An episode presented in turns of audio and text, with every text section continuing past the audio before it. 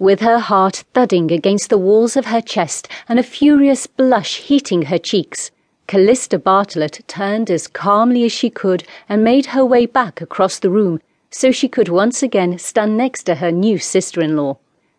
On her way, she selected a glass of orgeat from a footman's tray in order to excuse her brief disappearance, wishing it was apple brandy or sherry or something equally as strong, but orgeat would have to suffice.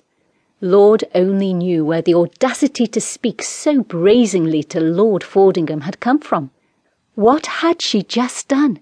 It went thoroughly against her nature to beg an introduction to a gentleman she didn't know.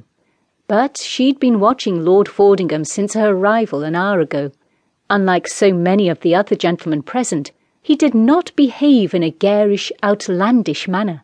He was reserved he stood to the side and kept his voice down to a respectable level. He did not accost young ladies and then openly and outrageously flirt with them before moving on to the next, and then do the same all over again. No, he simply stood there against the wall, straight and austere, calmly scanning the room with his hands clasped behind his back. While he may dress in the current fashions as dictated by society, there was nothing else particularly fashionable about him, which was precisely the reason Calista knew he would be the perfect gentleman for whom she should set her cap. He was nothing, nothing like Lord Ellis. Lord Fordingham would not leave her heartbroken by running off to Gretna Green with her dearest friend, simply because Calista was in mourning and unable to participate in social activities alongside him. Not that she was still in mourning at the moment, but that was beside the point. The point was that Ellis ought to have stood beside her during her grief, but instead he ran off and found someone with whom to replace her. The only way he could have hurt her more thoroughly than he had done would have been to run off with Miranda or Penelope, one of her sisters, instead of her most especial friend.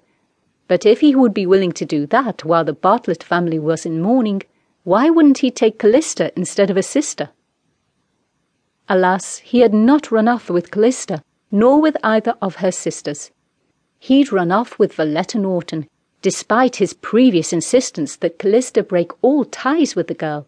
He'd done the very last thing she ever would have expected of him.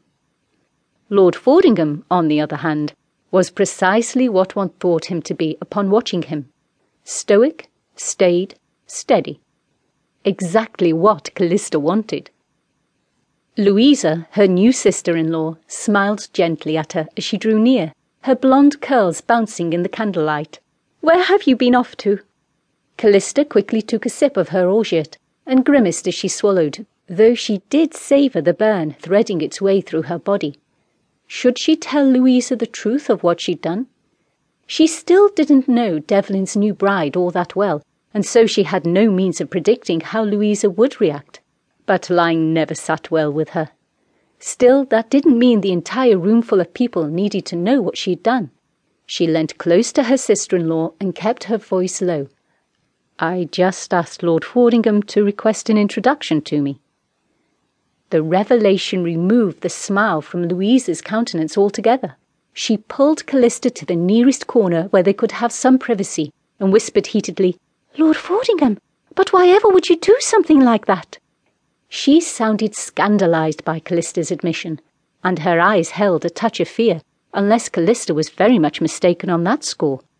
Why on earth would she be afraid of the man? Calista wasn't given the opportunity to respond or do more than merely wonder about Louisa's fears. Lord Fordingham, as if on command, had followed her through the throng and was now by Louisa's side. Lady Marston. Kindly introduce me to the young lady beside you. An order, not a request, and one delivered with all the authority of the king. Calista shivered slightly at the note of power in his tone, the surety with which he conducted himself. She shivered even more fully at the slight detachment in his demeanour. His visage held no expression whatsoever, no emotion, save perhaps bored indifference. Was she certain that this was what she wanted? That he was what she wanted?